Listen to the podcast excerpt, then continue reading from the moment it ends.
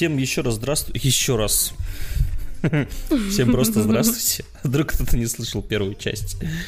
Для вас прошло какое-то время, для нас прошло 20 минут. А, Да. Мы просто решили так сразу, знаете, ну, записывать заранее. Я думаю, Залпом. мы потом, потом так будем делать, записывать по 5 выпусков в день, а потом я их буду просто выкладывать месяц, и все, и да, добрый вечер или добрый день, там у кого что, неважно. Э, С вами подкаст Мартин Иден. Это 12 уже выпуск получается, и мы, где мы подводим итоги года, часть 2. Ого. Ам, о, о, о, о, Осознание полегче. приходит со временем, как бы. Да. Собственно, мы в первой части поговорили про фильмы и сериалы. Да, с вами Андрей, меня зовут и Оля. Ее зовут. Меня зовут Оля, говорит. Класс! С вами Андрей, меня зовут Оля. В общем, нет, не верьте ему, пожалуйста. Я знаю, что ну, как бы некоторые люди могут поверить, но меня зовут Оля, а со мной э, говорит одновременно очень э, много и очень хорошо Андрей, и это не сарказм. Здравствуйте. Андрей расстроился, ребятки. Да Поддержите его лайками. Серьезный, серьезный подкаст, семейный, для всех э, возрастов Опять и про всех бабушку. полов. А, Здесь можете дедушку позвать. В принципе, возможно, он будет в теме. Нас опять будут ненавидеть за долгое вступление, я прям уверен. Поэтому... Простите. Поехали! Продолжаем подводить итоги года. И здесь у нас блок про игры и три игры. Как вы понимаете, их будет три, а не шесть. Как должно было бы быть. Это еще раз намек. Слушайте, ну нет, на самом деле я как бы чуть-чуть, чуть-чуть. Андрей, я шарю чуть-чуть. Конечно. Ну, нет, в смысле, правда, без сарказма. Оля, ну, понимает вообще, что где. То есть, когда я говорю какие-то названия, она понимает, о чем речь чаще всего. Понятно всем? Просто есть игры, про которые мало кто знает, про них мы тоже, кстати, сегодня поговорим, да. Ну давайте Поехали. сразу, как это, быстро. Э, На первом месте у меня вообще вообще без как без сюрпризов абсолютно, потому что я думаю, и так все понимают, что у всех в топах это будет. Это, конечно, Last of Us э, Part 2, там одни из нас, часть 2. Э, Безумно такая Ламповая? Обсуждаемая игра, ламповая, ну я бы не сказал, конечно, если по башке тебе бьют лампы, знаешь, типа по лицу несколько раз еще после подсвечника каким-нибудь.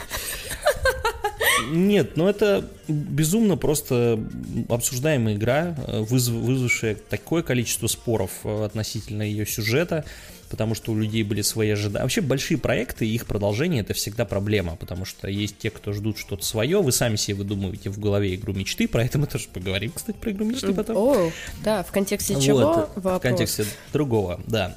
вот, а здесь эм, история, наверное, еще в том, что первая Last of Us настолько полноценная и законченная история, что продолжение это вопрос там не только желания разработчиков и денег издателя, которые, естественно, есть, но и вопрос его вообще надобности. Э, Слишком много здесь рисков э, такую крутую, душевную и личную историю вывести на какой-то новый уровень, рассказать что-то новое. Я считаю, что вот я один из тех людей, которые искренне считают, что вторая часть не просто нужна была, а она вот прям вообще как она как воздух здесь. То есть это, это действительно парт 2, это вторая глава большой истории. Просто для того, чтобы понять ее необходимость, не то чтобы необходимость, а ее правильное, что существование ее абсолютно оправдано, для этого нужно, конечно, игру пройти. И желательно не проходить ее на YouTube. Ну, давайте тут как бы вот эти моменты тоже, ну, перестанем фигней страдать. Все-таки игры нужно в основном проходить самому. Я просто приведу один из примеров, почему я считаю, что подобные игры невозможно эм, расценить как вот э, как кино, любят шутить про то, что а, у Sony там кинцо выходит. Нет, ребят, это никакой не кинцо, это полноценная игра с очень глубоким, богатым геймплеем, с э, хорошим миром, который интересно изучать, в котором интересно находить, в котором приятно, ну, находиться как приятно, опять же, в контексте игры, которая жестокая, просто безумная, и которая ну, нафиг, нафиг, да, нафиг вышибает из тебя просто все вообще эмоции. Это, конечно, ну, сложно сказать по поводу комфорта от нахождения в ней. Возвращаться в нее, честно говоря, не очень хочется. Это, это комплимент, потому что, опять же, это говорит о том, что атмосфера отработана абсолютно правильно. Почему в, в игру важно играть? Потому что там есть моменты, когда это впервые со мной происходило за весь мой игровой опыт, когда твои, э, твою симпатию к героям, ее просто берут и растаптывают. То есть у тебя, ну, ты очень долго, на протяжении там половины игры, ты сплетаешься с героями, потому что они классные, проработанные, да, хоть и не очень ровные в плане своих характеров, это я имею в виду, что они многогранные. То есть главный герой Джоэль, там, герой первой игры, не самый приятный человек, несмотря на то, что он является для многих там такой причиной любви к Last of Us. Э, Элли, собственно, которая во второй части уже взрослая девочка, она тоже не самая приятная. Ну, я бы не хотел, короче, себе такую подругу, это точно. Вот, но ты героям как-то припекаешь, ну, как-то вот, ну, как, они становятся для тебя очень важны. И все твои вот эти вот эмоции, их просто раздавливают. То есть их начинают, на них начинают очень жестко наседать. Я не хочу просто углубляться в сценарий, потому что я понимаю, что есть наверняка люди, которые не играли. Я даже знаю, что есть те, кто нас слушает, которые в игру не играли, поэтому рассказывать о сценарии не буду. Просто хочу сказать, что такой игровой опыт, он одновременно и болезненный, потому что вышибает из тебя просто все на свете. Опустошен я был, наверное, несколько дней после этой игры. Я не, не понимаю, как себя чувствовать после таких историй поднимая такие вопросы, мне кажется, нужно быть очень осторожными вообще, потому что можно людей в депрессию вогнать в такую, что просто здравствуйте и до свидания. Ну и немаловажный фактор еще в том, что игра, игра это все-таки очень личная, и это надо понимать. Очень редко каким разработчикам удается создать что-то такое свое за такие огромные деньги, потому что это технически просто вот до идеала, до блеска вот абсолютно, как знаете, такой со всех сторон ровный алмаз. Не прикопаешься ни к чему. Идеальные анимации, графика, эм, красота, там, art direction, эм, все работает. Ну, то есть в игре все работает. Работает так, как задумано. Работает так, как нужно для полного погружения. Я не знаю, просто могу долго хвалить ее, но я понимаю, что есть этот момент, связанный с тем, что там к, сери... Ой, к э, игре много предъявляют за ее сюжет, и я, если честно, вот абсолютно не разделяю этих эмоций. Надеюсь, что вы дадите ей шанс, если у вас есть возможность поиграть э, в игру все-таки на PS4 и там PlayStation 5 уже теперь. Обязательно это сделайте. Второй игрой э, в списке будет Ori and the Will of the Wisps. Э, я когда искал, что поставить в список, дело в том, что оказалось, что я не так много игр прошел. Я про это еще в Твиттер написал, что казалось, мой игровой опыт в этом году не такой уж и богатый. Но почему я сюда ее поставил? Это, вот знаете, подборка игр, она же должна быть какая-то такая разная. Я вам мог назвать просто, знаете, там три каких-нибудь э, приключенческих игры, э, условно там The Last of Us, Ghost of Tsushima и какой-нибудь там Assassin's Creed. И это были бы игры, по сути, плюс-минус друг на друга похожие. Но здесь главный прикол в том, что это, во-первых, это м, платформер. То есть это, знаете, для кого не, непонятно название, это вот э, Марио, грубо говоря, условный, да? То есть это игра с видом сбоку, в котором вся ваша задача, вы прыгаете за такого даже какого-то животного, или как это объяснить, вот, э, маленькое такое нечто светящееся, которое путешествует по миру, и вы в этом мире решаете какие-то головоломки с помощью прыжков, там, отражения от поверхностей, и с помощью не, неких, э, ну, вы, вы как все равно сражаетесь с какими-то противниками. В чем крутость этой игры относительно других платформеров? Во-первых, там великолепная просто рисовка, она очень красивая, то есть это, ну, невероятно, это прям мультик Пиксара. Во-вторых, там крутые анимации. Игрой просто приятно управлять, в нее безумно приятно играть. Ну и третье, э, в ней просто прекрасный и очень душевный сюжет. Прям вообще, ну то есть слезу вышибет из любого, я считаю. История, конечно, грустная, и в ней, наверное, будет маленько как-то печально, когда это все закончится, и когда вы дойдете в игре до конца. Но все ее преимущества, преимущество у нее безумное, правда, количество, в ней прекрасный геймплей, в ней очень интересно играть. А, там и система прокачки, игра устроена по системе Metroidvania, то есть когда вы возвращаетесь в разные локации, то есть вы не проходите локацию сразу. Вы ее проходите, периодически возвращаясь туда с новыми возможностями, вы можете заходить в те места, в которых вы до этого не были. Это все органично, причем сделано, вы практически никогда не теряетесь. То есть это просто хорошая очень работа. Игру делали очень долго, какое-то безумное количество лет, и все не зря. Команда маленькая, спонсируется на Microsoft, но Microsoft, видимо, как бы все равно их там потихоньку как-то подкармливает. Это ну, я считаю, такие игры, это, знаете, это достояние платформы. То, что Microsoft подобную игру себе вообще взяла в свой оборот, у них был первый Ори, я сейчас не помню, как она называется, сейчас боюсь просто ошибиться там, но тоже долгое название. Это вот вторая часть. И первая часть была плоха тем, что они делали ее совсем на, за копейки, и в ней было много проблем, в том числе и геймплейных, и визуальных, и, э, и так далее. Здесь денег побольше, и музыки стало больше прикольной, и сама игра стала длинней. Короче, это великолепная игра для всех. Вот реально для всех. Вы можете ее включить ребенку, если у вас Xbox или ПК есть, ее на PlayStation нету. Либо это игра для взрослого абсолютно человека, не надо от нее отворачиваться, потому что она выглядит как мультик, это вообще ничего не значит. Короче, игра для всех и каждого, которую я безумно советую. Прям очень крутое впечатление этого года. И в третьем, на третьей позиции у меня тут э, самый спорный, наверное, проект, э, который будет еще этого года, да. Игра, которая... И, да, игра, которая на самом деле должна была переехать на следующий год. И я, честно говоря, и планировал так и сделать. Э, не разговаривать о ней в этом году, тем более в рамках итогов года. А, но так получилось, что, как я и сказал, мой игровой опыт в этом году слишком беден на впечатление, чтобы выносить ее за скобки. Это, конечно, Киберпанк 2077. Давай скажем о том, что мы ее прошли. Да, мы с Олей вчера игру закончили буквально. Плакали сильно. Ну да, да, на самом деле игра, конечно, безумно впечатляющая оказалась.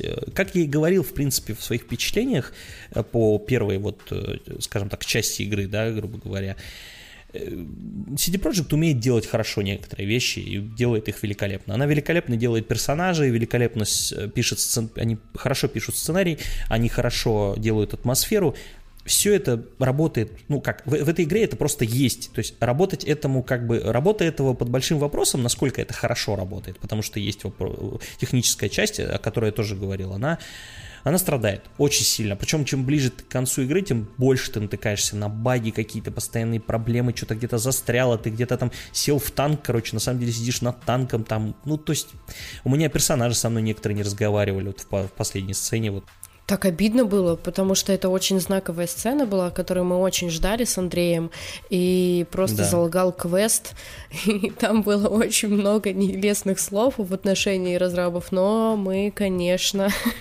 все решили, но было неприятно. Да, есть, конечно, вопросы есть. Я вот читаю твиттер там журналистов, которые до сих пор э, содрогаются по поводу игры, но это мы сейчас чуть попозже обсудим. Самое главное, это почему здесь игра оказалась. Причина довольно банальная и проста. Несмотря на все ее проблемы, мы сейчас говорим только про ПК-версию. Давайте просто вынесем за скобки версию для консоли, потому что я еще раз посмотрел, что там происходит.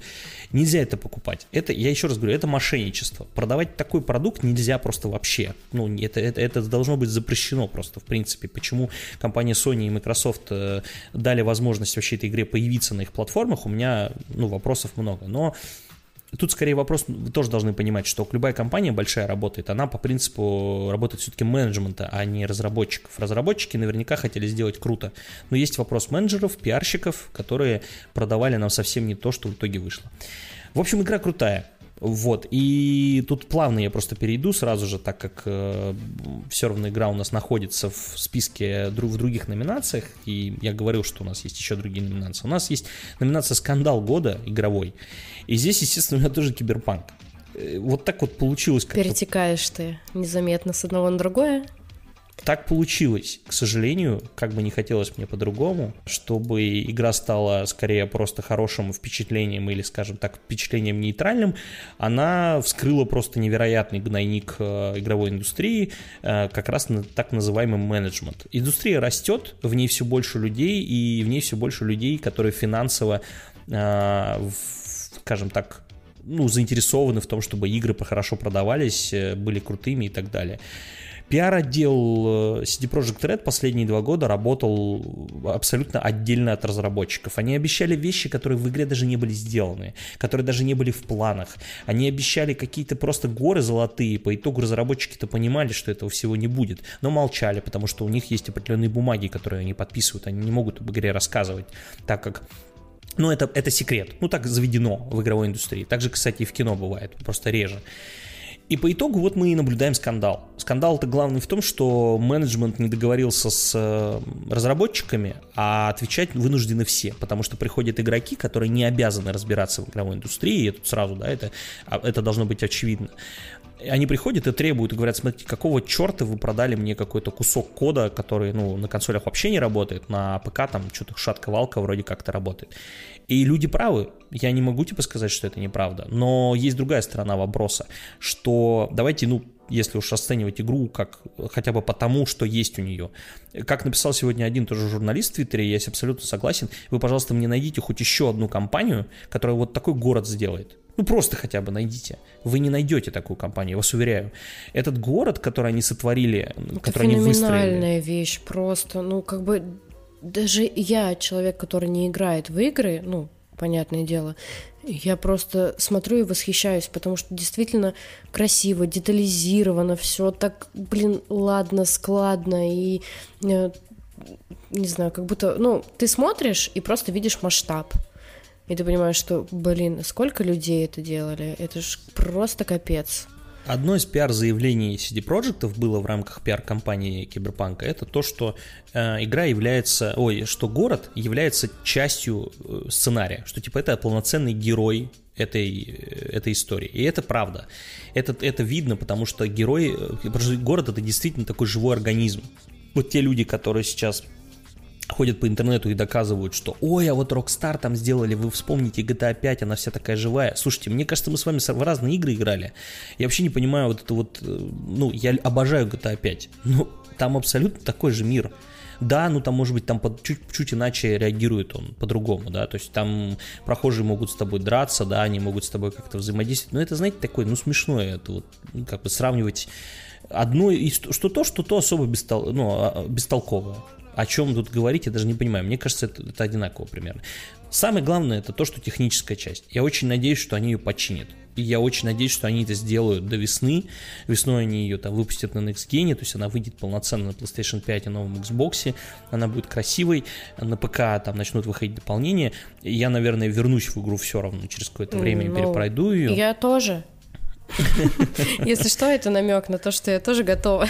Хорошо. Значит, мы вернемся в игру все равно, потому что, ну, правда, там есть на что посмотреть. Да, она не такая разветвленная, как об этом говорили, опять же, пиар, пиар-отдел CD Projekt, обещая, что чуть ли там э, вы куски... Вот я просто напомню, что был Ведьмак 2, в котором проекты тогда пошли на очень интересный шаг, такой никто не предпринимал. Во второй, в первой главе игры вы делали выбор, который полностью менял вторую главу. То есть вы могли прям огромную часть игры просто пропустить, потому что там вы выбирали сторону конфликта, и вы просто не попадали в огромную локацию, которая принадлежала там одной из сторон. То есть вы, вы все равно, ну, ну, то есть это э, круто, конечно, когда есть такие, ну, шибанутые по-хорошему разработчики, которые сделали целую главу игры два раза. Ну, то есть это прикольно, но давайте будем честными, это работа невероятная. Как сказал же опять один из э, обзорщиков на YouTube, который мне очень нравится в своей там аналитическом видео на тему э, разработчиков Киберпанка, он говорит, ребят, давайте мы просто еще раз э, подумаем о том, что этих игр, Ведьмак 1, Ведьмак 2, Ведьмак 3, Ведьмак, ой, этот, Киберпанк, таких игр не было бы, если бы не было долбанутых поляков, у которых есть миллион амбиций, но нет возможностей. Их амбиции убежали далеко вперед от их возможностей. И Киберпанк, да, он должен был бы стать первой игрой, которая бы выстрелила и была бы блокбастером. Но подход к их разработ... подход к разработке у них остался такой же. У них куча амбиций, куча идей, но они не могут их довести до конца, до, ну, до какого-то логичного завершения. Они свои игры доделывают после релиза. К сожалению, Киберпанк это апофеоз этой истории вот этих вот кривых разработок, которые о них выходили. Почитайте книгу Дэвида Шрайера, которая называется «Кровь, пот и пиксели».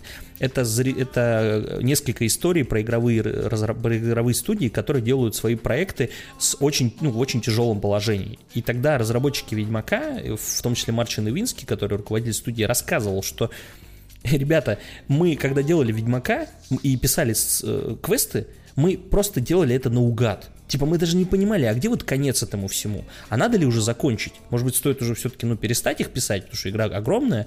Мы делали просто типа, ну, насколько нас хватит. То есть они там, ну, вообще, ну, они шибанутые люди. И этот подход, вот он вот, к сожалению, периодически вот к такому приводит. Что у тебя одновременно выходит одна из самых амбициозных игр вообще за всю историю, и при этом она и одновременно самая главная причина для, для ругани и скандалов. Поэтому скандал, да, года, безусловно, киберпанк. Надеюсь, что скоро все-таки ребята отстанут. Я уверен, что они вы, вы, из этого всего выйдут, потому что они сейчас борются за свою репутацию очень сильно, возвращают деньги всем абсолютно, кто просит. Где-то с проблемами не всегда все ровно проходит, это понятно, потому что там много слишком компаний заинтересованных. Но я уверен, что они вы, выйдут из этого и через буквально полгода все будут снова любить CD Project Red и верить в них. Еще у нас есть номинация «Этого не должно было быть года». Здесь у меня «Мафия Definitive Edition». Э, причина, я про нее рассказывал. Да, в одном из подкастов уже пообсуждали. И очень кратко я скажу, почему я так считаю. Ремейки это вообще хорошо. Ремейки должны выходить у игр, и потому что игры это, как я и тогда говорил, это очень быстро устареваемая штука. То есть игры теряют свой визуальный лоск, э, играть в них становится тяжелее, это прям, вот, вот прям быстро происходит. То есть вы можете буквально вернуться в игру, которая там 3-4 года, и ощутить, насколько сильно они устарели относительно современного, э, современных проектов. Но с любым ремейком нужно быть аккуратным, потому что вы рискуете из истории, которая в головах у людей осталась, ну, какой-то э, революционной и крутой, вы рискуете сделать обычную игру. И именно это и произошло с мафией. Она обычная просто до скрежета на зуб, в зубах. Это, ну, эта игра не, тут просто она вообще не вызывает никаких эмоций. Она настолько какая-то пресная, что есть ощущение, что, ну, ощущение это меня, естественно, не, подвело, не подвело меня. Игра сделана, конечно, там на сдачу. То есть, понятно, там за копейки засущие, в то время как э, ком- команда основная занимается чем-то другим, э, маленькая команда э, отделенная создала вот ремейк. И сделали это как бы на костылях третьей мафии. Короче, все это, в общем, сделано вот, правда, на отвались. И относиться к этому я предлагаю также. То есть этого быть не должно. Лучше оставьте, вообще не трогайте. Я боюсь, что в следующем году с Mass Effect такая же история будет, потому что недавно стало известно, что будет Mass Effect. Вот, мне кажется, там такая же история произойдет. И еще один э, проект, который я хочу выделить, это в номинации «Вы зря это пропустили», это игра Hades. Проект, который разрабатывается, разрабатывался э, создателями игры Бастион. Э, вдруг кто-нибудь когда-нибудь про них слышал. И еще Транзистор у них была игра. Очень классные игры, по-своему, э, такие простенькие, выглядящие довольно так не то чтобы сильно привлекательно. И Хейдес это, по сути, сборка, такая сборная солянка всех идей, которые разрабатывались у них э, до этого, которые они до этого делали. Э, игра про сына, значит, сейчас, э, вот сейчас я опозорюсь, прикинь, я не помню, он, по-моему, сын Аида, по-моему, да. В общем, там вот эти все греческие мифы, то есть там все греческие герои, да, которых вы знаете, там Аид, Зевс, Гера и так далее, ну, то есть все они Э, в чем, почему эта игра так прикольная и почему она на самом деле в топах во многих чуть ли не на первом месте, ее многие ставят там чуть ли не лучшей игрой года. Но на самом деле понятно, что ее лучшей игрой года в основном ставится за то, что никто ничего не ждал, а оказалось типа прикольно. То есть, ну, так бывает. Э, вот. То есть Киберпанк, если все все ждали, а в итоге оказалось, ну, хорошо. Ну, слушай, бы, но... это история распространенная и на фильмы, и на сериалы, и на игры, я думаю, что... Да, да, мы же вот говорили как про Ход да. Королевы, да. В прошлом выпуске в прошлом выпуске, да. Вот. Я почему, ну, почему я советую Хейдес? Я в нее поиграл буквально часов 5, но за это время я обнаружил, во-первых, что у нее классный геймплей, у нее прям интересный игровой процесс, очень богатый на ситуации, на разные. Игра постоянно меняется за счет каких-то... Э, то есть вы каждый раз игру, по сути, заново начинаете. Вы начинаете брать какие-то обилки, которые расширяют возможности героя. Они влияют напрямую на то, что он делает. Есть разные, разное оружие, но прикольно, что помимо всего вот этого, в игре есть сюжет, и сюжет классный. Типа за ним реально интересно наблюдать. У каждого бога, который с вами э, взаимодействует, у него свой характер, из довольно неожиданных сторон периодически они себя раскрывают. Обратите внимание, Хейдес прям, прям классная игра. Воу. От игр мы, от игр мы отходим. И у нас номинация, Оль, давай, дурач. Итак, номинация «Дурачок года». На самом деле, а, я очень люблю трэш-новости. И очень часто за ними слежу. Но тут я не смогла, короче, выбрать. Андрей об этом еще не знает. А, я не смогла да, выбрать.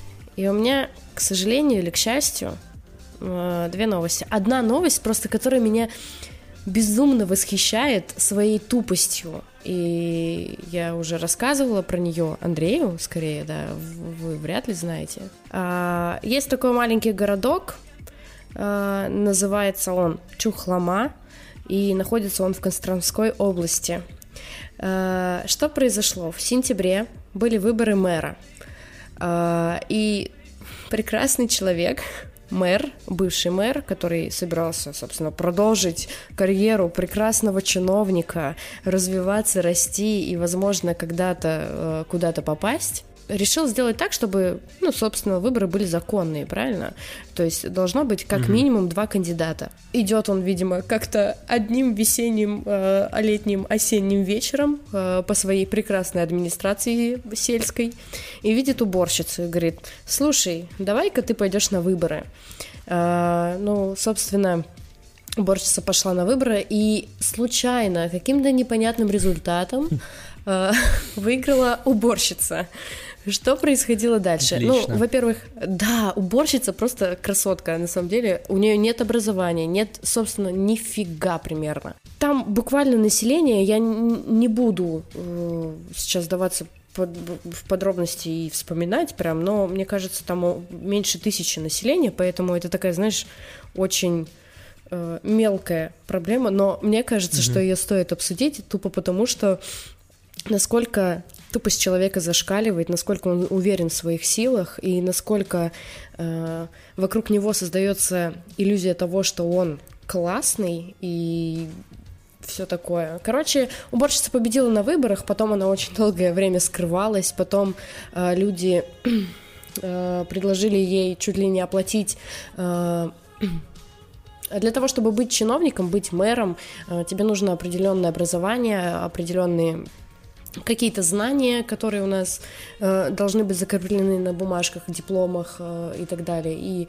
она сказала, что она пойдет на курсы повышения квалификации и прочие вещи. Э, люди ее поддерживают. И, короче, э, какая-то уборщица. Понятное дело, что это сельское поселение, но тем не менее, вот так ты можешь просто, понимаешь, за месяц буквально э, вырасти Офигеть. из уборщицы до э, мэра города. Ну, и второй, ну, это такое более такое маленькое. А второй, ну, блин, не знаю. Короче, Малстрой. Я а, считаю.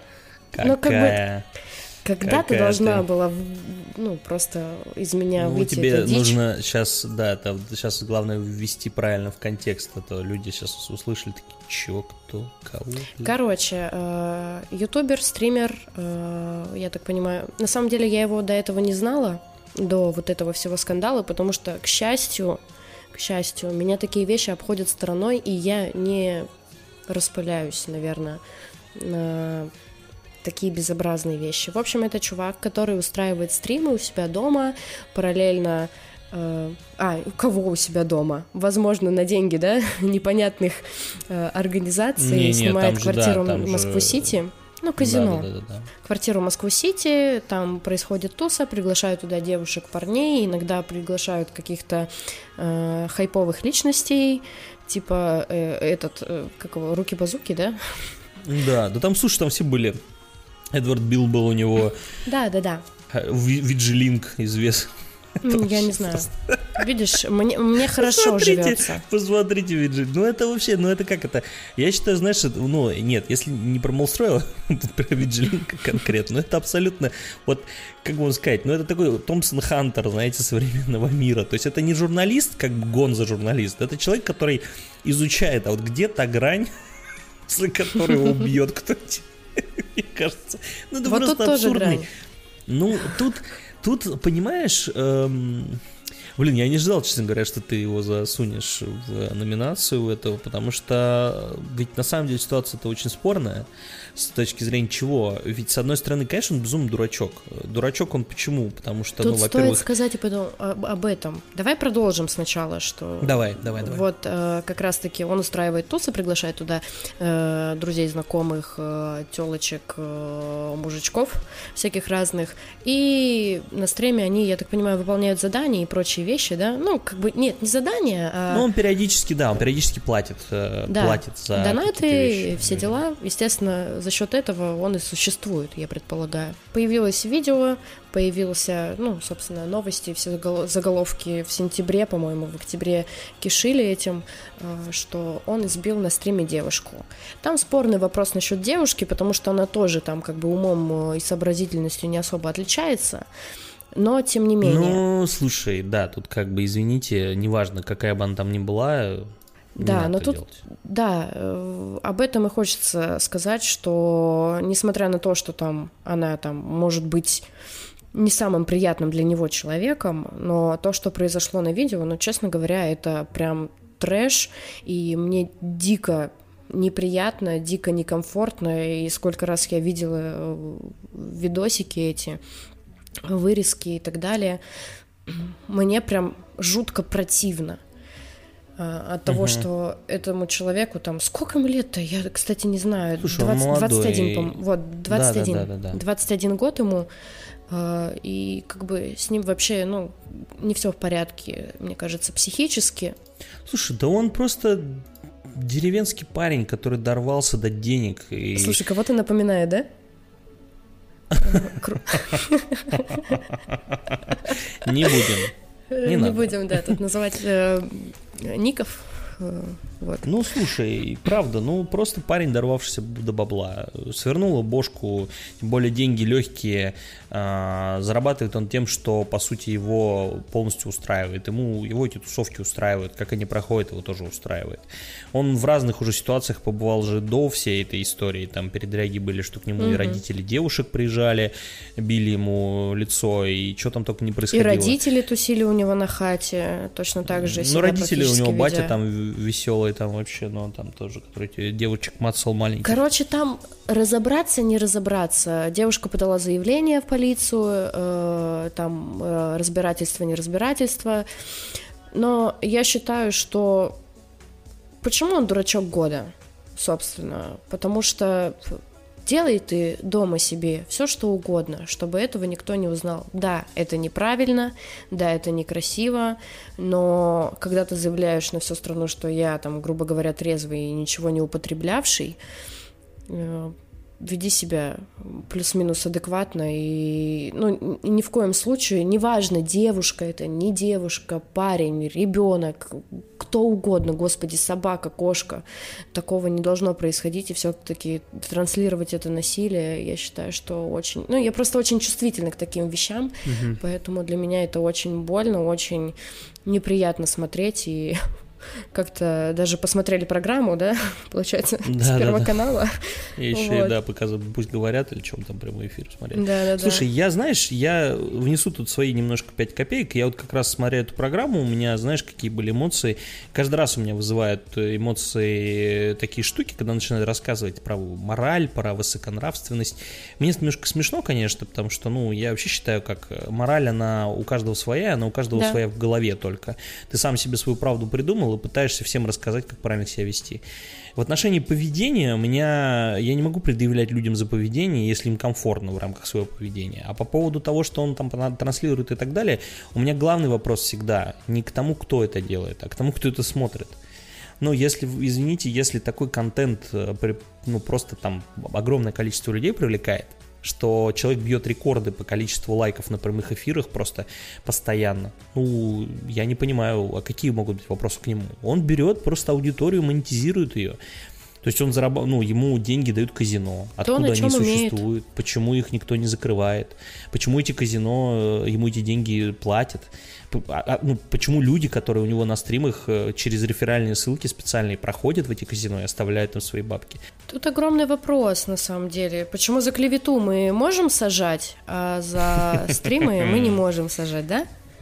Ну, я бы не... Нет, я бы, кстати, нет. Я не могу сказать, что я бы там, типа, сажал. Мне кажется, ну, я утрирую, такие конечно. вещи такие вещи должны обществом, э, в, мне кажется, естественным образом подавляться. То есть в обществе да? оно должно отсеиваться естественным образом. Если оно существует, значит и качество общества это, этого соответствующее. И вопросов к этому обществу у меня много тогда, если это существует вообще, и набираю. А если бы и не набирало это просмотры, если бы не было, не было этих лайков, никто бы и не узнал про это. И некому, некому бы ему было бить лицо об стол, потому что никто бы к нему не пошел. А так, ну извините, вы потребляете этот контент, что вы хотите ребята, которые занимаются наукой, пусть и научпопом, но довольно детальным, да, рассказывают про э, то, как работает человеческое тело, про физику и про химию, э, делают сложные разборы, они еле-еле там свои, свои там сотни просмотров собирают, а человек просто, ну, берет и бомбит там вообще на весь YouTube. Э, ну, слушайте, не знаю. Дурачок года, он, наверное, вот я бы сказал так, и раз уж ты сюда внесла, что дурачок года он в том, что он в себе просто как бы собирает все э, проблемы общества, и они вот в нем в одном аккумулируются, и можно, посмотрев на него и все, что вокруг него происходит, вы можете понять, что с этим обществом не так. На самом деле хорошо, когда есть вот такой транслятор, который противостоит, ну, в, в плохом плане. Всегда должен быть, знаешь, типа... Э, злодей э, всегда злодей. должен быть. Да, злодей всегда должен быть, и э, на данный момент, возможно, в нашей ситуации, вот этой дистанционки и прочих вещах, это э, очень важный э, злодей этого года. Угу вот, и скорее всего... Я просто, на самом деле, здесь э, хочется после действия именно uh-huh. того, чтобы, блин, ну просто внимательнее относились и к детям, э, к тому, что они смотрят, не, не ограничивать там их в чем-то, да, а просто раз, там разъяснительные беседы, потому что я прекрасно понимаю, что, скорее всего, этот контент смотрели те люди, которые, ну, там, типа, грубо говоря, 12-14 плюс. Я уверена, что его смотрели. Да, да, и вот, вот здесь стоит, наверное, контролировать как раз-таки. И хочется, чтобы все-таки внимательнее э, обращались э, к друзьям, ну, типа, внимательнее относились к друзьям, к подругам и к прочим вещам, потому что все-таки э, в этой ситуации, не знаю. Короче, она такая показательная, такая разносторонняя, что можно вечно размышлять, поэтому да, согласен, согласен. Мы как-то, помню, хотели даже в подкаст совместить да, да, это да. все, но мы решили опустить эту тему, потому что, ну, такое там... Социалочка. То, чего мы боимся иногда, но тем не менее. Но мы, я думаю, это, в следующем году мы станем посмелей. Ну давай, от, от, от отрицательного Дурачка к положительному. Года, да. Красава года. Ну, да, в, это, в этот раз мы решили немножко чуть поделить хотя бы маленько эти, э, скажем так, ответственность по номинациям, и красава года это от меня. Слушайте, тут тоже, ну, тут будет, наверное, не общая история, а более Сейчас, личная. прикинь, Я просто решил... Молстрой. Молстрой. А, знаете почему? Нет, ну на самом деле нет, конечно. Мой личный красава года человеку, который э, все-таки как бы там творческий по своей натуре, как мне бы хотелось так думать, я уж не знаю, там каждый там сам решит. А, я смотрел на людей, которые творили что-то, делали в рамках вот современ... этого мира, который сейчас происходит, да, в рамках пандемии, и один человек, э, которого мало кто знает, но его ситуация, в которую он попал, она мне очень сильно отдала. Это, конечно же, Нил Дракман, а, разработчик, э, основной директор и сценарист и все на свете The Last of Us. Почему? Дело в том, что если вы пропустили вдруг, то у The Last of Us был очень плохой шлейф в виде реакции игроков. То есть пресса в силу своей, опять же, большей рациональности, большей конструктивности, они довольно адекватно отнеслись к тому, как э, Нил Дракман увидел историю Last of Us, как он ее развил там, да, и какие он там свои личные переживания туда внес. Его обвиняют за то, что он там к феминисткам всем попытался там, э, ну, как бы сказать, по, не грубо, ну, то есть попытался им подыграть, что он там с Анитой Саркисян на коротком поводке, да, с одной из главных там феминисток э, вообще на планете Земля. Ну, то есть, короче, много всего, ему пытались приписывать. В этот момент Дракман, естественно, как такой, знаете, человек, старавшийся сохранить лицо, э, очень аккуратно где-то в Твиттере писал какие-то заявления, иногда писал в Инстаграме что-то. Наверное, самое его такое колкое заявление было о том, что если уж вы меня не понимаете, то, наверное, вам просто не стоит играть в, в игру, которую я создал. Колкое заявление, жесткое, но в нем, может быть, есть отчасти правда. Почему он красава года? Потому что я считаю, он очень достойно прошел этот путь. Он не свалил, там, он мог уйти из индустрии, так многие делают. Э, были, там, например, ну, были такие, был Питер Молинье, был э, Уоррен Спектр, если вдруг вы знаете какие-то из этих имен. Были люди, которые сваливали, и сваливали потому, что, типа, ну, их не принимали. В этой ситуации Нил Дракман ничего не сделал. Он э, спокойненько отсиделся, э, какие-то там заявления были с его стороны. Еще, кстати, немаловажно, что Last of Us не очень финансово-то и успешный продукт. Да, она неплохо продалась, но это не хит соневский, что тоже, опять же, говорит о том, что яйца у этого парня подожди, явно есть. У нее такая и компания была, и просто... Ну, все, я тебе говорю, все дело в шлейфе. Все дело Шок. в шлейфе после выхода. После выхода игры ее просто абсолютно ее размазали все, ну, не все, конечно, а огромное количество игроков ее размазало за то, что, ну, и, и там надо в спойлеры просто углубляться, но угу. самое главное то, что, типа, э, ЛГБТ э, этому посвящена, посвящена, опять же, я не понимаю, знаете, все, у всех бы такие романтичные линии были, как у Элли и у Джины э, в рамках игры Last of Us Part 2. Вот я бы вот реально, знаете, вот всем бы такую любовь вообще показывать, как там, там. Я бы все игры играл в таком случае, потому что, ну, это великолепная работа. И эту работу никто не замечает, потому что у вас шоры на глазах, извините, пожалуйста уж. Единственное, что вот, да, выделив такую какую-то там от себя там совершенно там, там ну, я, кто я, да, и кто там Нил Дракман, но я правда искренне считаю, что человек достойно все это прошел, и он дальше будет работать в, в, в Naughty Dog, в компании, которая, собственно, разрабатывала Last of Us. И более того, его еще и повысили после того, как э, прошел там полгода примерно после Last of Us, его повысили до какой-то более серьезной должности, но он по-прежнему главный сценарист, он главный нарративный дизайнер, то есть он занимает те же позиции, что и занимал до этого. Э, короче, не знаю, считаю, что просто это достойная личность э, в игровой индустрии. Это один из тех людей, на ком игровая индустрия будет держаться. Это дизайн, геймдизайнер, который, он молодой еще очень для этой, то есть есть там Хидео Кадзима условный, которому там почти 60, и он, конечно, там уже успокоился, и, может быть, там не факт, что и там сидит на диване в киберпанке. И э, сидит, да, он, он съездил там, да, в киберпанке, оцифровался, и это, и все, и это вся его, вся его работа. А Нил Дракман был молод еще, и наверняка он создаст еще не один крутой продукт. Уважение и безу... просто бесконечная любовь этому человеку, это, знаете, это человек, от которого там, если если я увижу где-то его имя на какой-то игре, это стопроцентная там покупка, приобретение, то есть никаких даже разговоров быть не может. Хорошо, переходим дальше. У нас еще есть номинация «Технология года». Ну, у меня технология года, знаете, без каких-то там без каких-то ну, сюрпризов. Э, PlayStation 5. Почему?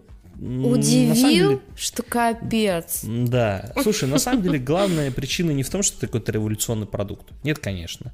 То есть это я рассказывал о том, что есть проблемы, и, безусловно, и нельзя назвать это какой-то прям революцией. Это логичное развитие платформы. Но, наверное, самое главное это впечатление. Для меня было самое главное в рамках этой номинации выбрать технологию, которая подарила мне впечатление то, то, чтобы я вот сказал, блин, это было круто. iPhone мне не подарил таких впечатлений, а вот э, PlayStation 5 подарила мне эти эмоции, эмоцию какого-то чего-то нового, чего-то классного, как, как будто ты являешься частью чего-то большого и какого-то крутого праздника, чего-то абсолютно нового. И это впечатление, ну, оно дорогого стоит. Поэтому, наверное, это и для меня и есть технология года. Может быть, э, я еще весь год думал о том, чтобы все-таки приобрести себе какой-нибудь VR-шлем и поиграть там в новую Half-Life, которая выходила только там под VR.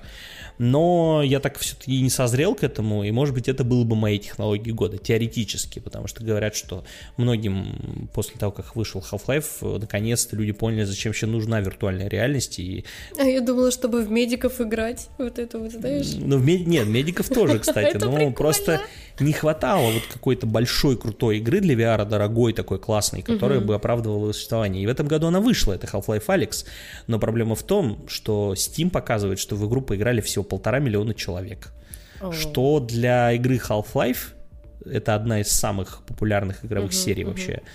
Но это, конечно, смешная цифра. К сожалению, технология пока еще все еще не может, не может себя продать. Вот, но, в общем, возвращаясь к этому, к PS4, ой, PlayStation 5, что для меня это технология определенного года, 100%, э, ничего более впечатляющего в этом году не было. Опять же, не потому что это революция, а потому что просто личные эмоции, личная связь какая-то может быть с платформой. А, у меня все не так глобально, а, наверное.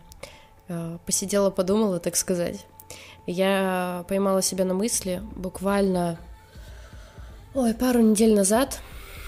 Я слушаю очень много музыки, и сейчас будет абсолютно не секрет, да, что, типа, мы уже говорили про Spotify, и сейчас я хочу сказать еще раз.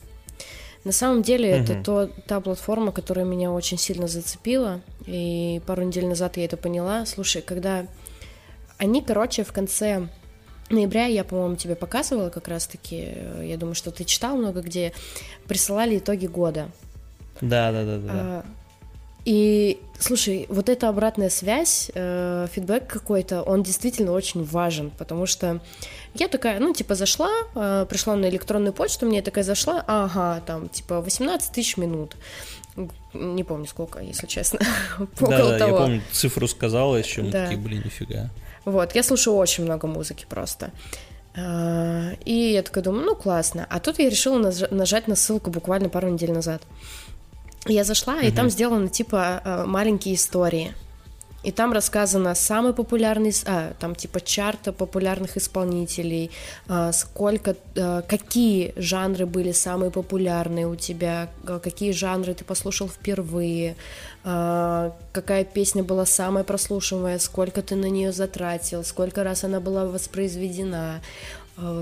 Короче, очень много таких вот, знаешь, угу. личных, ну, так скажем, достижений, да, опять же. И я поняла, что эта платформа реально для меня. Я когда-то говорила в подкасте о том, что подборки говно. Сейчас я беру свои слова обратно. Все, короче. Заработали все-таки, да? Да, все, короче, очень круто, мне очень нравится, мне очень нравится система с плейлистами, которые ты можешь сам составлять, потому что там это делать безумно удобно для меня. Я привыкла, я притерлась, я прекрасно понимаю, что к любому сервису вообще, в принципе, нужно привыкать. Особенно если ты переходишь с одного на другой, допустим, с Яндекс Музыки на Spotify, как это сделала я. Да, да, да, всегда притереться надо, конечно. Да, я при, ну, притерлась, мне понадобилось там достаточно длительное время, потому что я в основном э, в медиатеке все слушаю, это твои любимые композиции, которые ты там добавил к себе. И я, короче, постоянно их слушаю, и тут начала все-таки плюс-минус развивать, ставить лайки, потому что у меня тема лайков это всегда очень странная тема. И начала составлять плейлисты э, буквально там пару дней назад. э, мы играли в квиз по сериалам, и я поняла, что я хочу знать саундтреки сериалов, я хочу их узнавать, и начала искать плейлисты. К сожалению, подходящего мне плейлиста, который бы я знала, то есть там были плейлисты по сериалам, угу. но именно в контексте того, что смотрела я, мне ни один не подходил, и я создала свой. И, блин, мне это так понравилось, потому что я искала, я смотрела, э, я смотрела, что есть у людей, там, и так далее. Ты создаешь свой плейлист, можешь кинуть его в общий доступ, надеясь, что это кому-то когда-то пригодится просто. Я реально думала, что я делаю доброе дело. Вот, и я настолько притерлась к нему. Единственное, жаль, э, в плане подкастов. Ой, не говори. Как же а, жаль. Получалось это все внедрить, я понимаю, мы как-то рассуждали как раз-таки, ты говорил про это, про это. Угу. Если бы еще это там было, то все, я бы просто слегла, потому что я платила за контакт, я платила, ну, типа, ВКонтакте бум, потому что там у меня там более, около трех тысяч аудиозаписей, и, естественно, они мне все дороги. Угу. Я потом долго на Яндекс Музыке сидела, я сидела на, господи, на Apple, Music, и, и все-таки остановилась, наверное, Spotify, и сейчас я даже не знаю, не представляю. Мне, знаешь, как будто я, как будто меня заставляют покинуть, удалить его сейчас, у меня такие эмоции. Короче, очень круто, э, но к нему нужно действительно притереться и понимать, что там происходит, просто разобраться, и тогда будет очень круто, очень приятно им пользоваться. Мне немножко грустно, знаешь, когда я тебя слушаю от того, что я человек, который ждал Spotify, ну, за, запуск его в России очень сильно ждал. И по итогу я как раз тот человек, который от него абсолютно отказался полностью, потому что понял, Я что думаю, что ты не, не хотел именно изменений, не хотел, ну, типа Может вот быть. зона комфорта как раз-таки, потому что все, что ты говорил, я помню, ты говорил про то, что ну, а как э, посмотреть свои любимые, любимые аудиозаписи, которые я добавил, что типа это сложно. Но просто это не сложно, просто нужно разобраться. Ну, типа может вот быть, может быть, да, надо было просто больше времени потратить, но да, ну, То есть аргументы свое. мои, они... Да, нет, ну я рад, что... Я почему-то так и думал, что в итоге ты все-таки на Spotify пройдешь, потому что на самом деле Spotify крутой. И несмотря на то, что там у меня там с ним как-то не сложилось, я считаю, знаете, в чем главная крутость? Это мы так немножко со стороны рынка, если зайдем. Когда тебе, ты пользуешься сервисом от огромной компании, то есть если это Apple, если это Google, то вот этой индивидуализации там и нет, да. о которой Оля сейчас рассказывала. Ее там просто нет. Это, это сервис без души. Ну, да, если так совсем просто, там глупо, может быть, маленько будет звучать, но все-таки. То есть это сервисы, в которых души мало, в ней инструменты есть, но души нет. А Spotify это компания, которая только Spotify держит, у них больше ничего нет, и поэтому они складывают душу в свой сервис, поэтому они так индивидуально подходят, и, наверное, это, это и круто, и это очень хорошо, что такой сервис есть. Я вообще за то, чтобы э, индивидуальных сервисов было больше – так как э, страдают мелкие вот такие компании от э, огромных корпораций, которые приходят в любую там индустрию, начинают там топтать почву и забирать подписчиков, которые э, не ценят вот этот вот личный подход. Так что Spotify крутой, и я рад, что все-таки ты в итоге Заценила, его выбрала. да. Это, да, это круто. Но очень приятно даже, знаешь, там типа э, там подборка меняется в пятницу э, плейлистов то есть я раньше не знала, но сейчас я поняла, я не читала никогда об этом. Э, мне приходит сообщение всегда на почту, а я почту регулярно, естественно, всегда проверяю. Э, и там, мы для тебя обновили. Да блин, елки мне, но все равно, это прикольно. Они просто элементарно извещают, что обновили, ну, типа, подборку плейлистов, которые там, э, там что-то шесть, по-моему, их по разным жанрам. И, ну, это очень супер приятно. И не знаю, я прям привыкла, что вот в пятницу я... Вот пятница у меня день Spotify, когда я на работе, в наушниках сижу всегда, работаю и слушаю именно Spotify, потому что я слушаю все подборки. И это круто. YouTube канал года. Вот такая вот интересная номинация, в рамках которой мы каждый из нас выделит какой-то один канал. Ну уж по каким критериям, там, я опять же, это личные критерии. Мы номинации просто Не судите делали, строго, там, просто. Да, вы все. не стоит, опять же, думать, что мы там, знаете, пытаемся что-то сказать, что это вообще лучший канал, если вы его не видели, то вообще не очень. Нет, мы хотим скорее посоветовать, обратите внимание, вот так вот. Да, именно так. А, мой канал этого года это канал Стаса Васильева «Ай как просто» спорная личность. Я знаю, что есть разные мнения на тему того, как он, что он делает и как он делает, потому что есть у Стаса одна черта, которая, с одной стороны, а, его преимущество, с другой стороны, большой его недостаток. Язык за зубами он не умеет держать. Но знаете, мне как человека, который тоже порой не умеет язык за зубами держать, мне прям это очень сильно близко. Я вижу, как он в какие-то конфликты въезжает, как он делает какие-то разоблачительные ролики на другие. У него каналов много, там у него и есть live-канал, на котором более простые новости там и так далее. Есть канал основной, на котором он делает крутые большие разборы, обзоры смартфонов смартфонов и разной техники. И есть канал там Стас, на котором он просто периодически бомбит на чужие видео, делает это по-разному, иногда серьезно, иногда просто чисто по приколу. Но самое главное, есть у него одна черта, это то, что он искренний и честный. Я не знаю, понятно, что можно сейчас спорить об этом и сказать, слушайте, да что вы там, блогеры этим вообще верить нельзя. Я отчасти с вами согласен. Но зная то, как он все время ходит по касательной, э, теряя рекламодателей, споря с ними, входя все время в конфликты, постоянно пытаясь оправдываться перед аудиторией, не, в, не знаете, не так, что типа вы можете меня не любить, а именно рассказывая свою точку зрения, объясняя ее. Его обзоры, на мой взгляд, на YouTube сейчас, если вы хотите себе там условно смартфон выбрать или увидеть обзор на конкретно смартфона, если он есть у Стаса Васильева, то, скорее всего, это самый классный и самый полноценный обзор. Может быть, там лучше есть, конечно, наверное, все-таки. Ну, не то, что лучше или там на уровне, но у него есть э, все преимущества. То есть у него и хороший продакшн, он молодец, он все делает сам, у него цветокоррекция хорошая, у него красивая съемка, всегда хороший, хороший монтаж. Э, потому что, ну, вот он вот такой вот один. В то время как большинство, мы про это вот недавно говорили, большинство видеоблогеров, к сожалению, превратились в магазин на диване. О, да. В этот момент Стас Васильев по-прежнему бьется за то, чтобы делать именно обзоры и стараться делать их максимально достоверными. То есть таких обзоров нет ни у кого. Почему он мой канал года? Потому что, во-первых, его обзоры открыли для меня некоторые такие, знаете, потайные дверки в плане выбора техники. Я на некоторые вещи тоже не обращал внимания, несмотря на то, что я стараюсь себя как-то вроде держать на плаву, читать новости и так далее, и как-то разбираться в э, современных технологиях, но я понимаю, что невозможно разбираться во всем, если ты в это не погружен, а это все-таки его тема.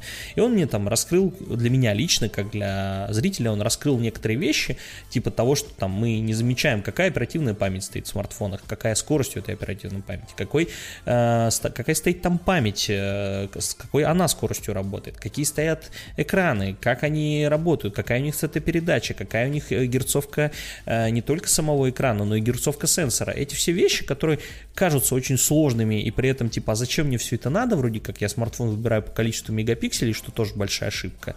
Вот как раз Стас Васильев с этим и борется. Он вам рассказывает по поводу того, что те вещи, на которые вы можете не обратить внимания, окажутся самыми важными в выборе смартфона. И компания Xiaomi вам подложит по, по маленькой цене, подложит он смартфон, в котором будет э, супер э, медленная оперативная память, и работать он будет просто отвратительно, только из-за этого благодаря такому просвещению мне это и понравилось. Это моя тема, и он эту тему хорошо раскрывает. Ну и, конечно, за его периодическое бомбление я тоже его очень уважаю, потому что он делает это, по крайней мере, с юмором. Окей, хорошо, там можно, опять же, э, там, начинать доколупываться до его каких-то там расследований на, в стиле Навального, в которых он там пытается блогеров разоблачить. Но он, по крайней мере, делает это очень талантливо. На фоне остальных блогеров э, Стас Васильев выглядит как уникум. Это, это грустно. На самом деле он должен выглядеть как все, как мне кажется. А он в итоге получается единственный какой-то на, пока в моем поле. Да, и не, у него не так много подписчиков, он еле-еле в этом году дошел до миллиона, что я напоминаю вам, что условного Вилсакома там, по-моему, уже под десятку где-то, близок к десятке. Вот. Ну, а по количеству под, по просмотров на видео я вам тоже напоминаю, что у Вилсакома 9,8 миллионов, и у него одно видео собирает от 200 до 300 просмотров. У Стаса миллион подписчиков, но у него собирает от там 250 до 600 тысяч подписчиков просмотров на одно видео. То есть в процентах, да, я вам, ну, это, у него конверсия гораздо лучше, чем у Вилсакома, ну, потому что просто Вилсаком свою, свою э, тележку набирает э, за счет конкурсов, а Стас Васильев набирает ее за счет контента. Ну, в общем, короче, мой канал года вот такой. Надеюсь, что вы подпишетесь, э, посмотрите, и несмотря на какое-то, опять же, вызывающее порой поведение, ему нельзя отказать в знаниях и в разборе вопросов. Скорее всего, про мой канал э, никто не знает. Но тут нужна предыстория. Про твой канал? Ну, твой, твой, мой канал, канал, подписывайтесь, ставьте он, лайки. Он канал, канал года, мой канал. Вот. Э, тот, что выбрала я. Но тут, видишь, не YouTube канал года, я бы назвала э, мое открытие вот так на YouTube канале. Вот. То есть я взяла именно 2020 и изначально я хотела взять Птушкина, рассказать, но я думаю, что и все, ну, очень много людей про него знают и смотрят, и это действительно очень круто. Но, э, короче, я один из тех людей, шибанутых достаточно, который э, в школе еще прочитал всю э, школьную программу по литературе. Звучит как будто Ой. интеграция, да? Да. Нет, друзья, это не так. Вот, я прочитала всю школьную программу, я Литрес. действительно любила очень читать, э, и особенно, как бы это странно ни звучало, любила классическую литературу, русскую. Тут важно заметить. Очень странно звучит. Да. Очень. Очень странно звучит. Ну, потому что в ней есть э, своя изюминка. Не буду сейчас вникаться в это, в это все, потому что это достаточно, опять же, спорный вопрос. Э, и немногие люди любят, но я знаю, что зачастую по прошествию времени какого-то люди возвращаются к русской классической литературе и понимают, что э, это действительно самобытное, и это интересно. Если разбираться именно э, в не знаю, происхождении, взаимоотношениях, э, кто с кем общался, кто с кем дружил. Это такой, знаешь, шоу-бизнес прошлого времени, и это действительно интересно. Короче, угу. а, есть э, канал Калинкин, а, создатель его Женя Калинкин, это чувак, который был на Сметане ТВ.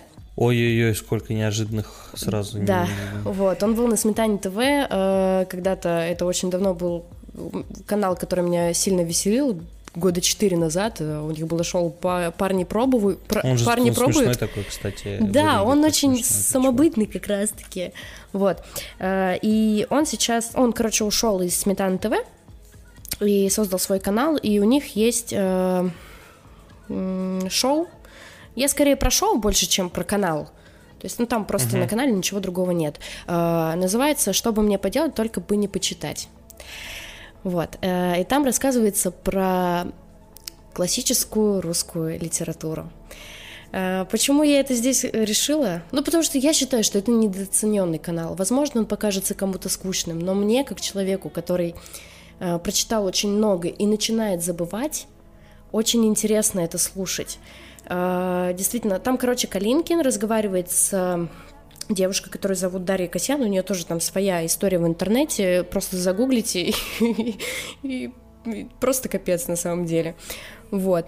Они разговаривают про э, как раз-таки классических каких-то литературы русской авторов. Там uh-huh. и Достоевский, Набоков, Гоголь были, и многие другие, собственно, Лескова.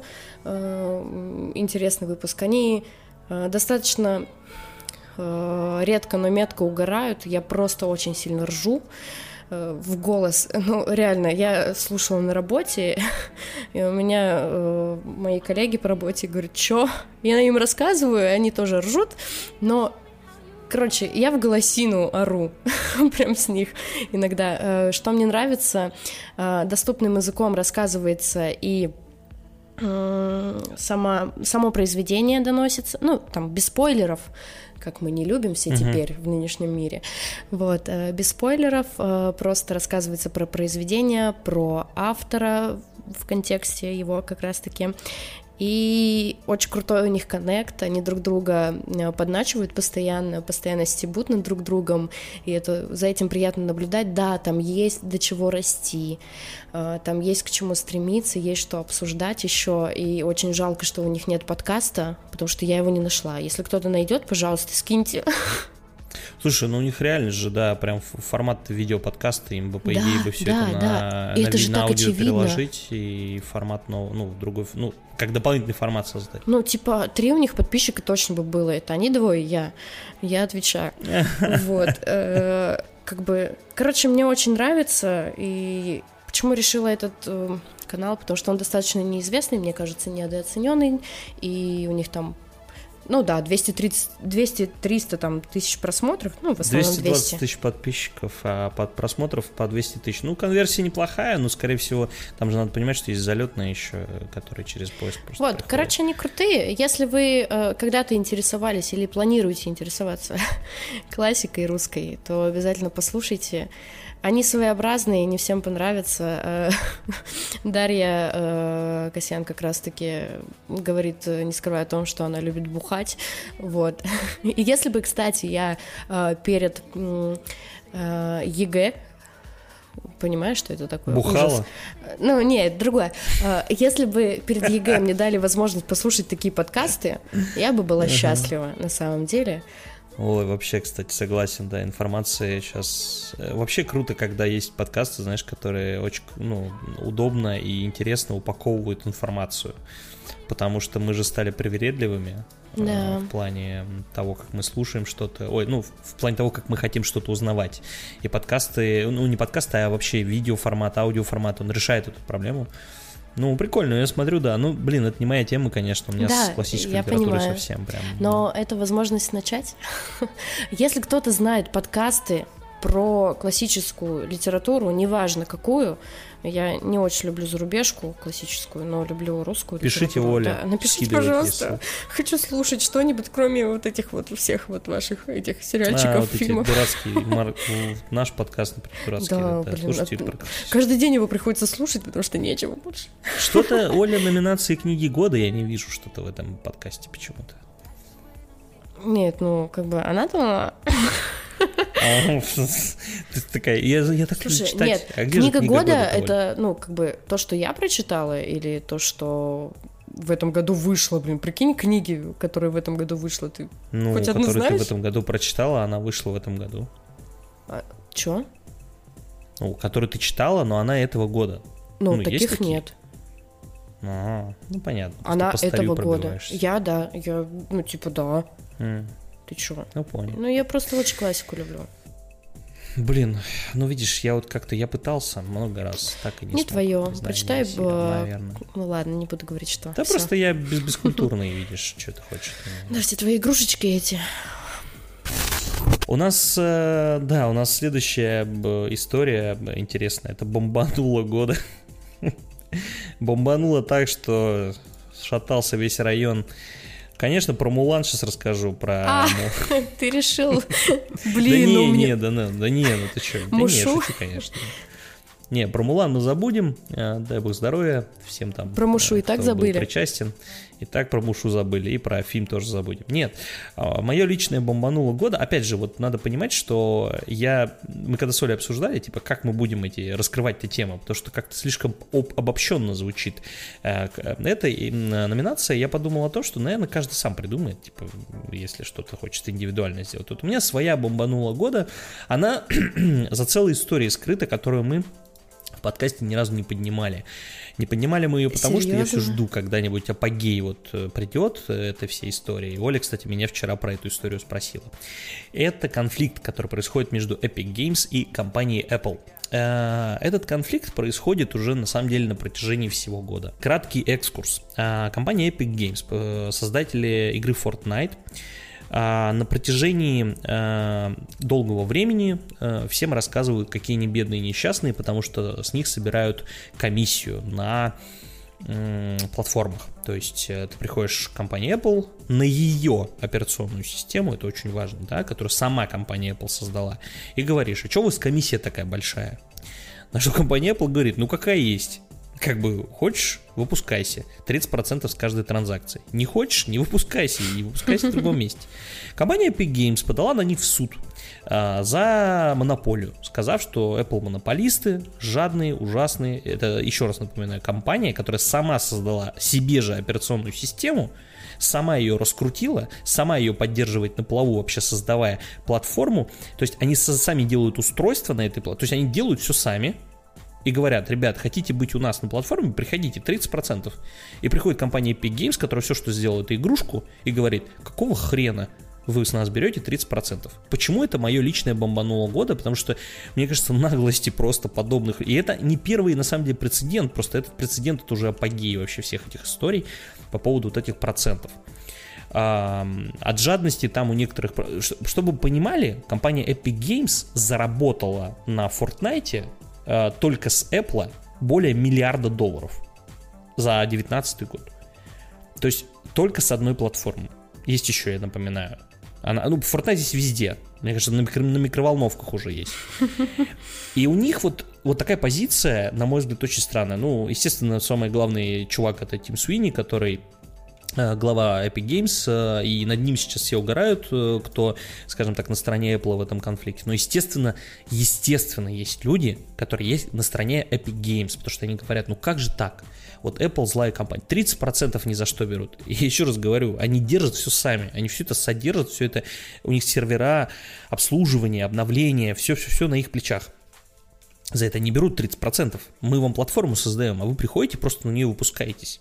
Я думаю, что мы, скорее всего, к этой теме вернемся, потому что она получает периодически развитие. Суд идет, э, туда э, там новая информация поступает, э, периодически что-то приносит Epic Games, что-то Apple. Apple привносила, например, электронные письма от компании Epic Games, конкретно от Тима Суини, в которых он просил их, скажем так, давайте, может быть, вы там комиссию немножко снизите. Они сказали нет, и он через неделю пошел в суд. Ну, то есть, как бы, очевидно, что человек наглый, просто уж, как бы, дурачок. Дурачок года, кстати, тоже. Вот. Все пересекается. Все да, связано. да, да, да. Если честно, вообще вся эта история с монополиями, вот этими вот платформ, а, которую начала сейчас Epic Games, там Паша Дуров вылез же еще потом, который сказал, а, блин, у меня тоже Telegram, там, почему я вот должен платить 30%, на что к нему пришли и спросили, Паш, подожди, а у тебя, по-моему, в Телеграме-то нету никаких транзакций, ты там ничего не попутал случайно? А он, оказывается, естественно, готовил почву, потому что все понимают, что телега сейчас в сложной ситуации, э, у него провалилась криптовалюта, ему сейчас надо себя как-то монетизировать. О чем он, собственно, и сказал буквально сегодня. Сегодня как раз пришла новость, что Telegram монетизируется через рекламу в крупных пабликах, то есть начнется монетизация, и, соответственно, начнут транзакции. Как вы понимаете, Пашка у нас Э, пытался, скажем так, э, заранее чуть-чуть э, напрячь Apple, чтобы к моменту, когда он объявит о монетизации, была готова платформа. Естественно, площадка, точнее, естественно, это не будет ничего сделано. Все, что сделал Apple в рамках вот этой вот этого конфликта, они сделали для тех, кто пониженную комиссию для тех, кто зарабатывает не более миллиона долларов в год с платформы App Store. И чтобы вы понимали, таких, как они сказали, ну, много типа прям почти 80%. То есть там на самом деле App Store это огромное количество не очень богатых компаний, которые там делают какое-то приложение очень простое для буквально там нескольких человек. Ну то есть таких много. ну, как вы понимаете, э, э, Epic Games это не та компания. Ну, типа, они не делают там какой-то продукт, знаете, для трех коллег. То есть у них э, крупный продукт. И то, что они платят 30%, это, конечно, ну, нормальная практика на всех платформах. Так. При этом Epic Games пошли в суд только на Apple. Они не пошли в суд на Sony, они не пошли в суд на Microsoft, они не пошли в суд там на ту же Nintendo, да, с, у которой есть Nintendo Switch. Нет, они пошли только на Apple. В общем, короче, ситуация Что дурацкая. Что за жуть, на самом деле. Да. Ситуация, ситуация дурацкая. Мне очень, честно говоря, в такие моменты мне очень жаль, как бы, я понимаю, что Apple глубоко до фонаря на меня, но мне жаль, что компания вынуждена тратить время на вот такие вот разборки. Приходит один наглый чувак, который до денег дорвался, и ему хочется еще больше получить, а у него злобная компания, которая создала ему платформу. Я напоминаю, Fortnite никому нахрен не сдался, если не было бы Apple. Ну, то есть, типа, он бы вышел на других платформах.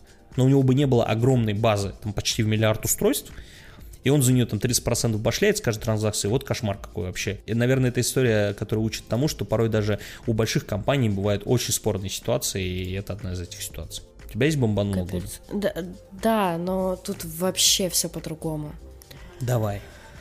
Ты же скажешь, о, это как не идеальный мужчина, слишком очевидно. Что у тебя, пресс-конференция Путина? Нет, почти. Короче, э, не знаю, говорила я об этом или нет, но я немножко чиновник. Вот. И это не важно. Нет, я деле. не слышал про это. Не слышал? Не нет. знаешь, что я чиновник? Нет. нет. Ага. Приятно познакомиться. Что, это получается с чиновником веду подкаст, что ли? Не будем уточнять. Вот. Хорошо. Этого не было, друзья. Вот. Э, но, в общем, естественно, мое бомбануло это прекрасное событие 4 или 2 июля. Какого там было? Ты про да. что говоришь? Я говорю, конечно, по поправке в Конституцию. А, 4 по-моему. Да, мне тоже кажется, что 4 э, говорю об этом с двух сторон. А, сразу развею все мифы, ми, ми, мифе, мифе, мифы. Голосовать никто не заставлял за или против. А, сказали, надо ходить. И я сама прекрасно понимаю, что мне надо ходить. Но это не важно. А, надо ходить, чтобы не сесть. Не присесть, непонятно на что. Это. Эм, занимаюсь я немножко иногда волонтерством, и, естественно, пришлось заниматься волонтерами Конституции, и тут больше претензий, наверное, к обществу. Я сейчас не говорю о том, что хорошо это или плохо, я привыкла в контексте поправок говорить о том, что э, мое, моего мнения тут нет. Я просто говорю то, что происходит. А, и пришлось заниматься волонтерами Конституции, и мне так обидно, как реагирует общество. Я понимаю, что будь то не эта страна, все, скорее всего, по-другому бы было. А, люди угу. шугались наших маленьких прекрасных ребяточек. Учитывая, что как бы коронавирус нифига... Блин, это еще одно бомбилово в этом плане, потому что э, коронавирус стих, стих примерно ну, там за пару недель до поправок. Заметили все, да? Э, а после поправок как бы все заново началось. Ну, это сов, ну, совпадение. Да, не думаю. Сто процентов. Вот. Э, и люди очень сильно шугаются, люди привыкли воспринимать, что если говорить слово «конституция», это значит голосовать «за». У них отождествление, знаешь, вот этих слов. И мне это очень сильно раздражает, потому что э, задача была совсем другая поставлена, и я занималась только э, с позиции того, что волонтеры не должны пропагандировать что-то. То есть это не, не тот транслятор вообще абсолютно. И, конечно, mm-hmm. э, меня очень раздражает общество, потому что я человек, который читра- читал все поправки в Конституцию. Кто-нибудь может это сказать вообще? Кто-нибудь э, читал все? Или все читали про геев? Слушай, их там очень много, и, если честно, я думаю, что да, что большинство, конечно, только контекст, ну, вырыва, вырывали, так скажем, кусками. Да, вот. Что э... Я читал какое-то количество, но, естественно, понятно, что не все какие-то ну, выдержки по основным. Их очень много. Ну, слушай, в этом и проблема. Ну, ты же согласишься, что в этом и проблема. Да, в этом и Мы проблема. Мы голосуем за огромное количество вещей, слишком да. огромное. Я понимаю прекрасно, что... Э, блин, как бы сейчас э, правильно преподнести информацию? Э, короче... Давай, давай, да. Э, будь да капец, ну нет, здесь нельзя правильно преподносить информацию. Да преподноси тогда как получается грубо говоря, существует огромный пакет, и существует одна поправка, которая мне не нравится. Э, естественно, если мне не нравится Только одна поправка... Я, нет, я сейчас утрирую. Я сейчас просто а, привожу пример. пример. Э, одна поправка мне не нравится. Если одна мне не нравится, я буду голосовать как? Ну, против, Ну, как наверное, э, человек, кажется. который, да, ну, типа, обладает разумом наверное, который ну, прочитал все. против. Ну да, ну, ну логично, да. Вот. Мне кажется, это логично. Да. Ну, не для знаю, меня конечно. это логично, слушай, потому что... Слушай, ну не знаю. Да, конечно, ну, против. Для меня это логично, ну как, ну ты же, да, то есть нет такого, не, это, это не выбор между злом и добром. Мы живем с тем, сейчас, блин, в политику идем, мы же живем с, тем, с теми законами, с которыми живем сейчас живем и живем. А вы предлагаете что-то поправить, но не можете объяснить зачем. И даже если там а, мне не нравится только одна, то я уже буду против автоматически. Ну, у меня так это работает, по крайней мере. Я сейчас не хочу Зря я сказала, да, что я чиновничья душа немножко, но э, я не хочу сейчас... Запикаю. Хорошо.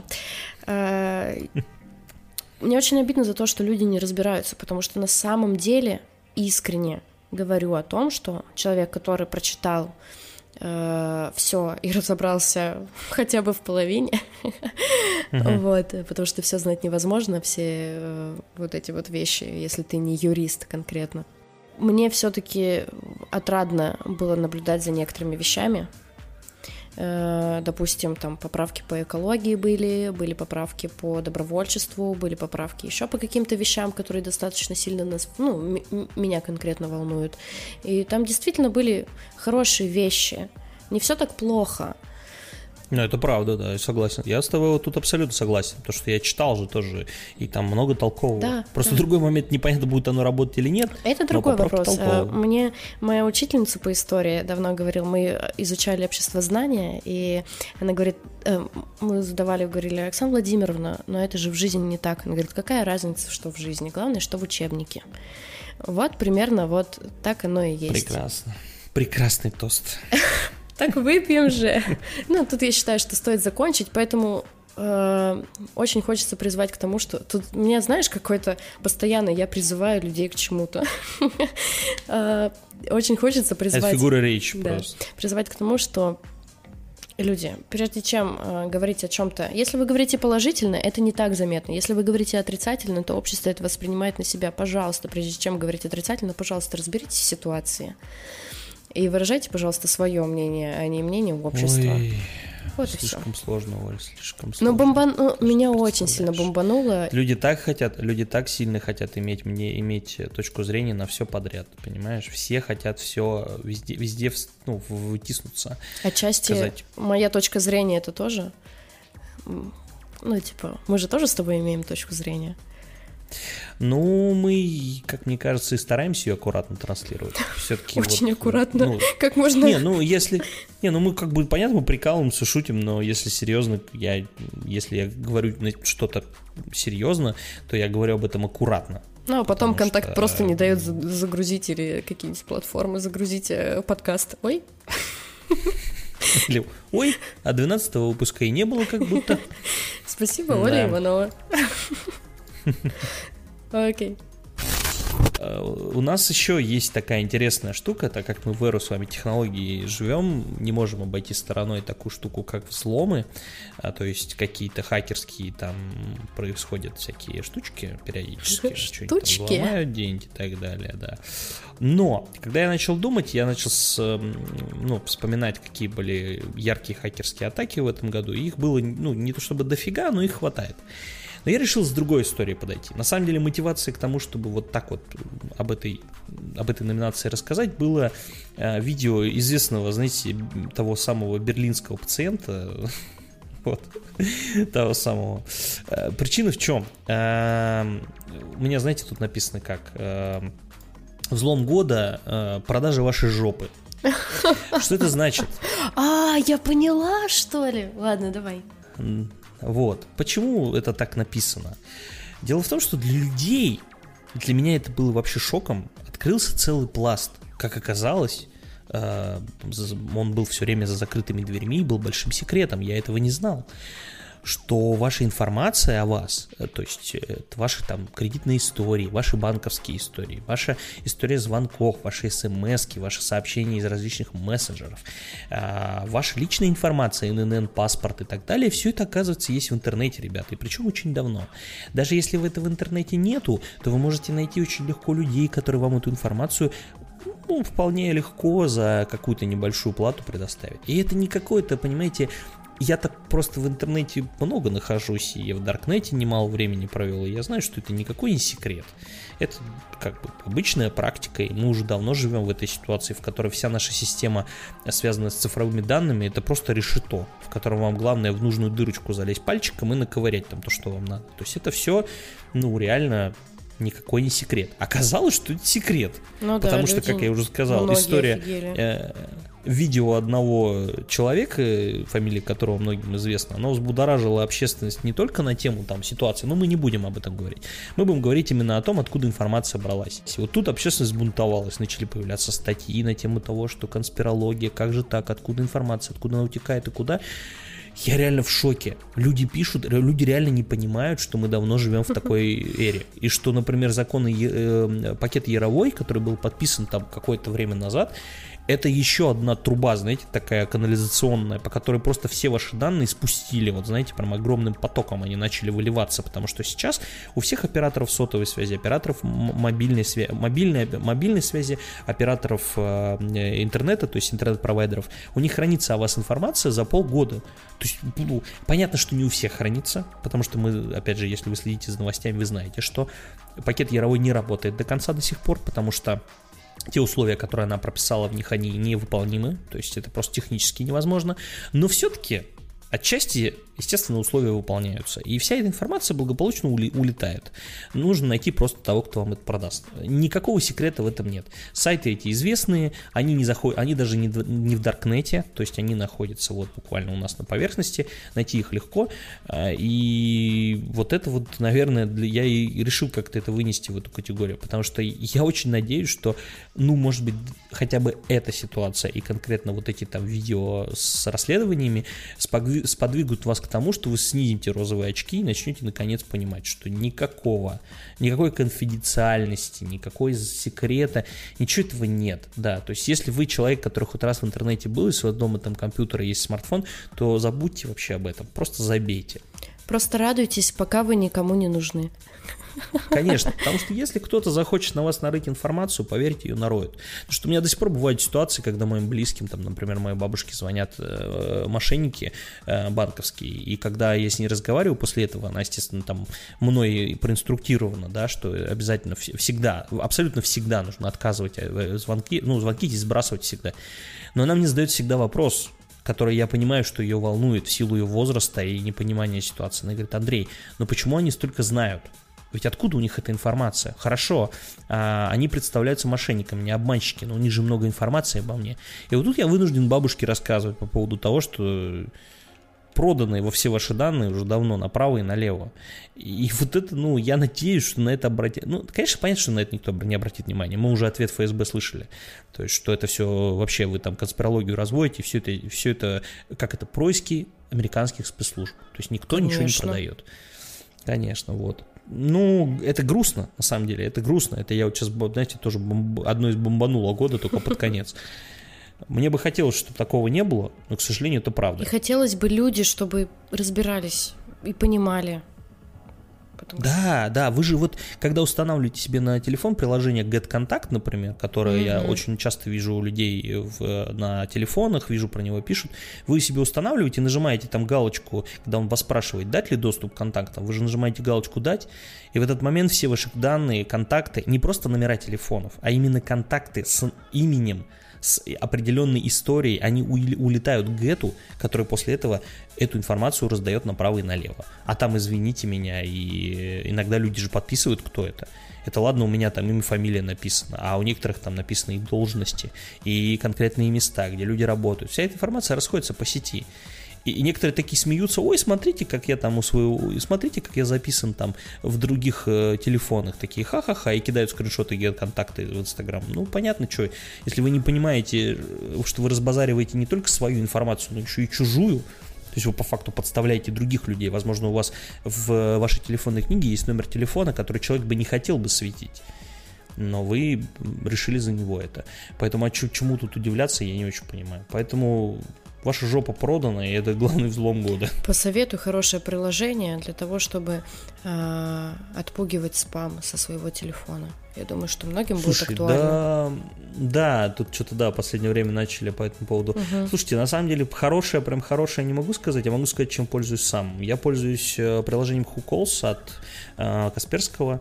Есть платный и бесплатный режим, я пользуюсь бесплатным режимом. Что он помогает делать? Он при каких-то непонятных э, номерах, у них есть целая база, которая постоянно обновляется, и периодически, когда поступает звонок, у меня написано, что там это займы, или, например, это банковские мошенники, или еще что-то. Они базу эту пополняют. Понятно, что это не идеально работает, потому что невозможно за всем уследить. Эти номера просто как э, грибы растут, но это, по крайней мере, поможет вам что-то понять. А есть еще платная версия, в которой она поможет Э, вам блокировать, э, собственно, эти звонки вообще сразу же, без... Такой же, короче, сервис есть у Яндекса еще, угу, по-моему, да, и еще да. у кого-то там, пару, пару каких-то. Мне кажется, в общем, у МТС советую, что-то было похожее когда-то. У МТС, да, кстати, да, да, да, да. Так что советую, да, если вы хотите хоть маленько там свою жизнь разгрузить, потому что я порой тоже страдаю от этих звонков. Вот я буквально сейчас э, с вами разговариваю через подкаст, э, зашел в свою эту и смотрю, что вот у меня сегодня был звонок займы, вчера был звонок спам, э, позавчера был звонок звонок займы, вот, пожалуйста. Репит да, года. Да, да. Ну, не репит. Я хотела поговорить немножко о музычке, потому что мы очень редко о ней говорим.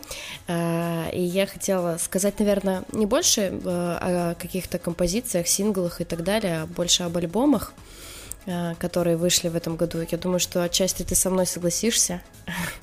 Вот. Э, ну, может быть, да. Ну, я уверена, что да. Вот. Все-таки я человек, который слушает абсолютно разную музыку, э, разные эпохи, разные жанры, разные, стили. Я тот самый меломан, который может слушать все, э, даже шансон иногда под настроение, вот. Э, вот. И, собственно, но Spotify почему-то думает иначе. Я предполагаю, почему. У меня, чтобы ты понимал, там, типа, жанры, пять жанров было, и там, типа, Russian хип-хоп, э, типа, еще какой-то хип-хоп, еще какой-то хип-хоп, еще какой-то рэп. И ты думаешь, ну, блин, понятно, я же все твои... слушаю, ну, зачем именно ну, так? видимо, отдаешь предпочтение, да. Ну вот, э, это пять самых популярных жанров, не стоит Не забывай сразу, что человек, который слушает русский рэп, его мнение по поводу музыки делится на два. Э, не на два, а на миллион. На четыре, да? На миллион, На примерно. миллион. Да. Короче, знаю очень много Перестаньте музыки. лошить русский рэп, пожалуйста. Пожалуйста, да, это так же, как, Перестаньте, блин, надоело. Чего Российский как кинематограф. Старперы, блин. Господи, боже мой. Вот я вот постоянно не могу просто мне... Извините, это мое тоже... разбомбило года мое тоже, что это. Ну, и просто надоели. Вот уже шутки вот эти про русский рэп. Вы представляете, какой это пласт огромной культуры? В нем существует, естественно, Моргенштерн, который занимается откровенной там провокацией, но в нем существует, извините, и очень много других исполнителей, которые в этом жанре работают и очень хорошо себя чувствуют. Почему-то на группу каста никто не гонит 90-х годов, а сейчас у нас русский рэп стал вдруг зашкваром. Вот, Окей, извините хорошо. просто. Хорошо, я тебя услышала. И я думаю, что мы сейчас... э, У меня тут два альбома на самом деле. Один из них это естественно. Скажи. Мгм. Ну, Ямакаси, да? да, конечно, э, Мияги Энди Панда. Да. Я боялся, боялся просто об этом сказать. Почему? Вот, ну, раз уж. Ну, не знаю, видишь, как-то есть какие-то предрассудки. Ну, слушай, э, после вот этого подкаста, который мы сейчас записали, я думаю, предрассудки это совсем другое. Ну, типа, здесь не, не стоит об этом говорить. Все-таки дуэт уже давно существует, да? Вот, ну там с Да, 13 с 14 да. года они там э, с- позаписали с кем могли. Да, одна из первых у них была вот эта вот не очень приятная песня Тамада. Вот, э, потом был... э, Кальянный рэп. да, да, да, кальянный рэп. Но они давно уже вышли из этой категории, что очень приятно. Э, Ну и, конечно, потом они записали с э, Рем Диггой фит, э, собственно, I Got Love, да, так называется? Да, по-моему? Got Love. Да, Да, который да. просто Ну, это песня, взорвал. которая была во всех просто. Везде и кажется, до сих пор. на- Да, по всей радио постоянно ее транслировали, и где она только не была. Конечно, э, Ямакаси был, как, как раз-таки вышел в 2020 году, э, абсолютно... Блин, я даже не знаю, как его описать. Он просто такой внутриковый, такой прям... Ну, это просто, ну, да, тут, знаешь, раз уж ты сказал об этом, я, да, Давай, раз- у меня давай. просто тоже есть мысли, конечно, просто для меня э, я русский рэп воспринимаю чуть не так, как его, наверное, воспринимают другие. Его воспринимают в основном как, знаете, такой бубнеж под бит и качающие тазики и вот это вот все. Для меня русский рэп это просто поэзия, которая наложена на музыку. Вы должны понимать, что это вопрос не всегда даже вокала. Да. Если взять там какие-то типа, ну, ребят типа группы Грот, у них вообще, в принципе, вокальных данных как таковых нет. Но это чистой воды поэзия. Вы почитайте их стихи. И чем они хуже Красота. каких-то поэтов, Да. которых вы читаете. Это ничем не хуже. По поводу Ямакаси, слушай, ну, я тут даже не знаю, что сказать. Я вообще считаю, что подобно... Вот, знаете, всем бы артистам так развиваться, как развивались эти На два парня. да, Особенно, пяти конечно, я- лет. Там элементарно. Особенно говорить там, если про Мияги, то понятное дело, что э, этот человек э, для того, чтобы ему развиться, ему, к сожалению, пришлось там определенные в его биографии пережить, Пережить моменты, вещи. которые не самые приятные, да. Но это сподвигло его к развитию. То, что сейчас они пишут, то, что они делают сейчас, ту музыку, которую они э, создают, те тексты, которые они пишут и что они в них пропагандируют, это, ну, я считаю, что это настоящее творчество. Ну, это нельзя назвать никак, вот я не знаю, каким словом здесь назвать, чтобы вот доказать, что вам стоит это хотя бы попробовать послушать. Перестаньте бол- болеть вот этой вот этой непонятной какой-то историей, связанной с тем, что, ну, это что это за музыка вообще такое? Нет, это, ну, это немножко другое. Это как аудиокнига под музыку. Они же рассказывают истории в этих песнях. Они рассказывают их по-своему, так, как они видят.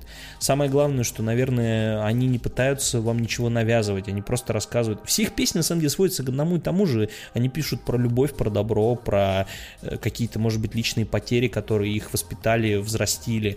Посмотрите, как они себя ведут, как они ведут себя там в публичном пространстве, какие клипы они снимают, как они себя ведут в этих клипах. Они очень сильно выросли как исполнители. Я считаю, что... Я вообще не понимаю, почему ни в одной подборке там музыкальной в этом году, даже посвященной рэпу, нету Ямакаси. Нигде. Ну, это бред, на самом деле. Да. А Скорее, Big, знаешь, почему? Baby Tape есть, А, ну, понимаешь, а здравствуйте, вот- конечно. Ладно. Ну, короче, это действительно альбом, который стоит внимания, и его ценят не только здесь, но и за рубежом, потому что очень часто э, говорят о том, что за рубежом, допустим, Мияги Инди очень, очень, очень обожают, и это не зря, потому что э, действительно за рубежом, когда начала э, развиваться вся эта хип-хоп культура и прочие вещи, э, было очень похоже. Я просто слушаю именно истоки хип-хоп культуры, э, очень люблю я не то, что знаю, поэтому выделываться сейчас не буду, я просто слушаю, я вникаю, и на протяжении там уже лет трех я пытаюсь э, понять, как это все развивалось. Вот, поэтому слушайте, э, это достойно внимания, и, наверное, еще один альбом, который хотелось бы сказать, ну, блин, не знаю, стоит об этом говорить или нет. Вот, короче... Это система фуда? Да нет, ты тоже, возможно, поймешь, ага. я поняла, что у меня очень много в плейлисте. То есть э, Ямакаси я выбирала по своим личным ощущениям, а второй я как раз-таки пыталась по Spotify понять. Вот, и у меня очень много песен из альбома 3 Матранга. Э, это тот, тот а, альбом, да. под который я я всем всегда говорю, что это тот альбом, под который я прихожу домой, ложусь на пол и просто слушаю. И это абсолютно, ну, типа, самое классное, что а, Матранг у меня не ассоциируется с Газголдером, а, он, мне, ну, он, он меня да, он ассоциируется с тем, что он независимый артист. Почему? Потому что у него есть имя, есть личность, есть история, есть э, свой стиль. И да, это не всегда понятно всем, но все-таки закрыть глаза, полежать и послушать э, это очень круто некоторые песни. У него же есть такая история, на самом деле в этом альбоме достаточно большая история. Там есть э, три стадии развития его, там, грубо говоря, жизни. Э, да, вот, да, да, и да. вы можете послушать, и там действительно очень сильно отличается. И если послушать раннего Матранга, то это действительно будет похоже на первую часть альбома, вторая на середину, и третья действительно на последнюю. И это очень круто, и все-таки э, судить о Матранге по Медузе это вообще не то. Да, это человек, который создал действительно хито, хитовую и попсовую Медузу, а потом написал песню «Вельветовые часы», О, которая, я считаю, мой. просто уничтожает вообще просто очень большую часть э, хип-хопа на корню. Ну, понимаешь, вот мы с тобой разговариваем, я этого и боюсь, что все эти наши, к сожалению, слова, они в пустоту, потому что люди а просто даже не, та, не если так, то что? Музыку. Не знаю, не знаю. Мы сейчас говорим... Нет, ну опять же, говорю, это не... Да, это сложно назвать прям... Ну, хотя, опять же, вот э, Матранг, особенно на альбоме 3, это, конечно, очень музыкально, в том числе, да. великолепная работа. То есть он же ее полностью сам написал, угу. и он про это много говорил, где что это вот у него была задача, то есть он говорил, я хочу написать ее сам. Песня «Молодость», которая там снята в стиле э, этого Цоя, они же там, ну, снята в смысле, потом они делали э, этот клип, который был как типа трибют. Сою, а, и это, конечно, великолепно, как он звучит, как это все, ну это офигенно, что я, я не знаю, правда, сложно даже как-то вот объяснить привлекательность этого. Ну, вы просто либо это полюбите, либо нет. Да, если не любите, э, перед Новым годом просто послушайте Фрэнка Синатру, и можно даже чуть Барбару ну, Стрейзенд, да, и да. все хорошо. А Барбара Стрейзенд это не та женщина, про которую поет в песне, пожалуйста. Если кто-то так думает, пожалуйста, послушайте Барбару Стрейзенд. Великая женщина. Это были наши итоги года. А, такого, знаете, блин, не знаю, год был, конечно, тяжеленный в плане того, что мало всего было, и все, что было, оно все было такое, знаете, где-то натужное, где-то недоделанное, где-то сложное для восприятия, но... Ты можешь сказать, что это был плохой год? Вот так да слушай, нет, словах. наверное. У меня был прекрасный год. Я очень счастлива. Я очень довольна этим годом. У меня как-то очень много за этот год в моей жизни поменялось. Угу. Поэтому тут сложно сказать, что типа был плохой. Вообще, я, я знаешь как, я человек все-таки депрессивный, и, наверное, находить проблемы я умею лучше, чем находить преимущества. И каждый год я заканчиваю с мыслью о том, что я бы хотел его чуть иначе прожить. Но, с другой стороны, я понимаю, что, ну, я же куда-то двигаюсь, что-то происходит. В конце концов, подкаст в этом году был. О, да. То есть, как бы, ну, хотя бы, да, там, типа, ясно, понятно, что гораздо больше событий было. Но это уже событие, потому что я долго хотел, чтобы это существовало. И вот мы теперь сидим здесь, рассказываем про прошедший год и думаем о том, как мы будем дальше это все развивать и куда двигаться. Поэтому да, только ради этого, наверное, уже стоило этот год прожить. Не забывайте на нас подписываться на Apple подкастах, Google подкастах, Яндекс Музыки. Э, вступайте в группу ВКонтакте, пишите нам в наши социальные сети, подписывайтесь на наши инстаграмы. Они, конечно, пустоваты, особенно мой. Вот, ага. но мы Особенно вдруг... твой? Подожди. Э, по-моему, разницы сильно нет между твоим и моим. Ну, все равно что-то как-то. Ну да, в общем, мы не особо активны в социальных сетях, но все-таки все равно подписывайтесь, вдруг там что-нибудь будет, например, когда-нибудь. Поздравляю, естественно, вас с наступающими праздниками. Я очень надеюсь, что проведете вы их хорошо. Э, надеюсь, что у вас будут там душевные, прикольные посиделки с друзьями, с семьей, э, что вы, может быть, там как-то активно отдохнете в этот промежуток времени, у кого там какая работа, я уж не знаю, потому что для меня эти выходные, там, я их не расцениваю как выходные. Вот. И надеюсь, что для каждого следующий год будет лучше предыдущего. Ну, это как-то очевидно, но при этом это, мне кажется, важно. А я расцениваю, так как я пятидневщик по жизни, 5-2 работаю, у меня будут полноценные выходные. В последнее время, кстати, взялась очень много визуализировать. Э, это, к слову, об эмоциональном интеллекте. И э, визуализирую и говорю о своих эмоциях. И, короче, э, представила свою идеальную новогоднюю картину и просто, пожалуйста, сделайте то же самое.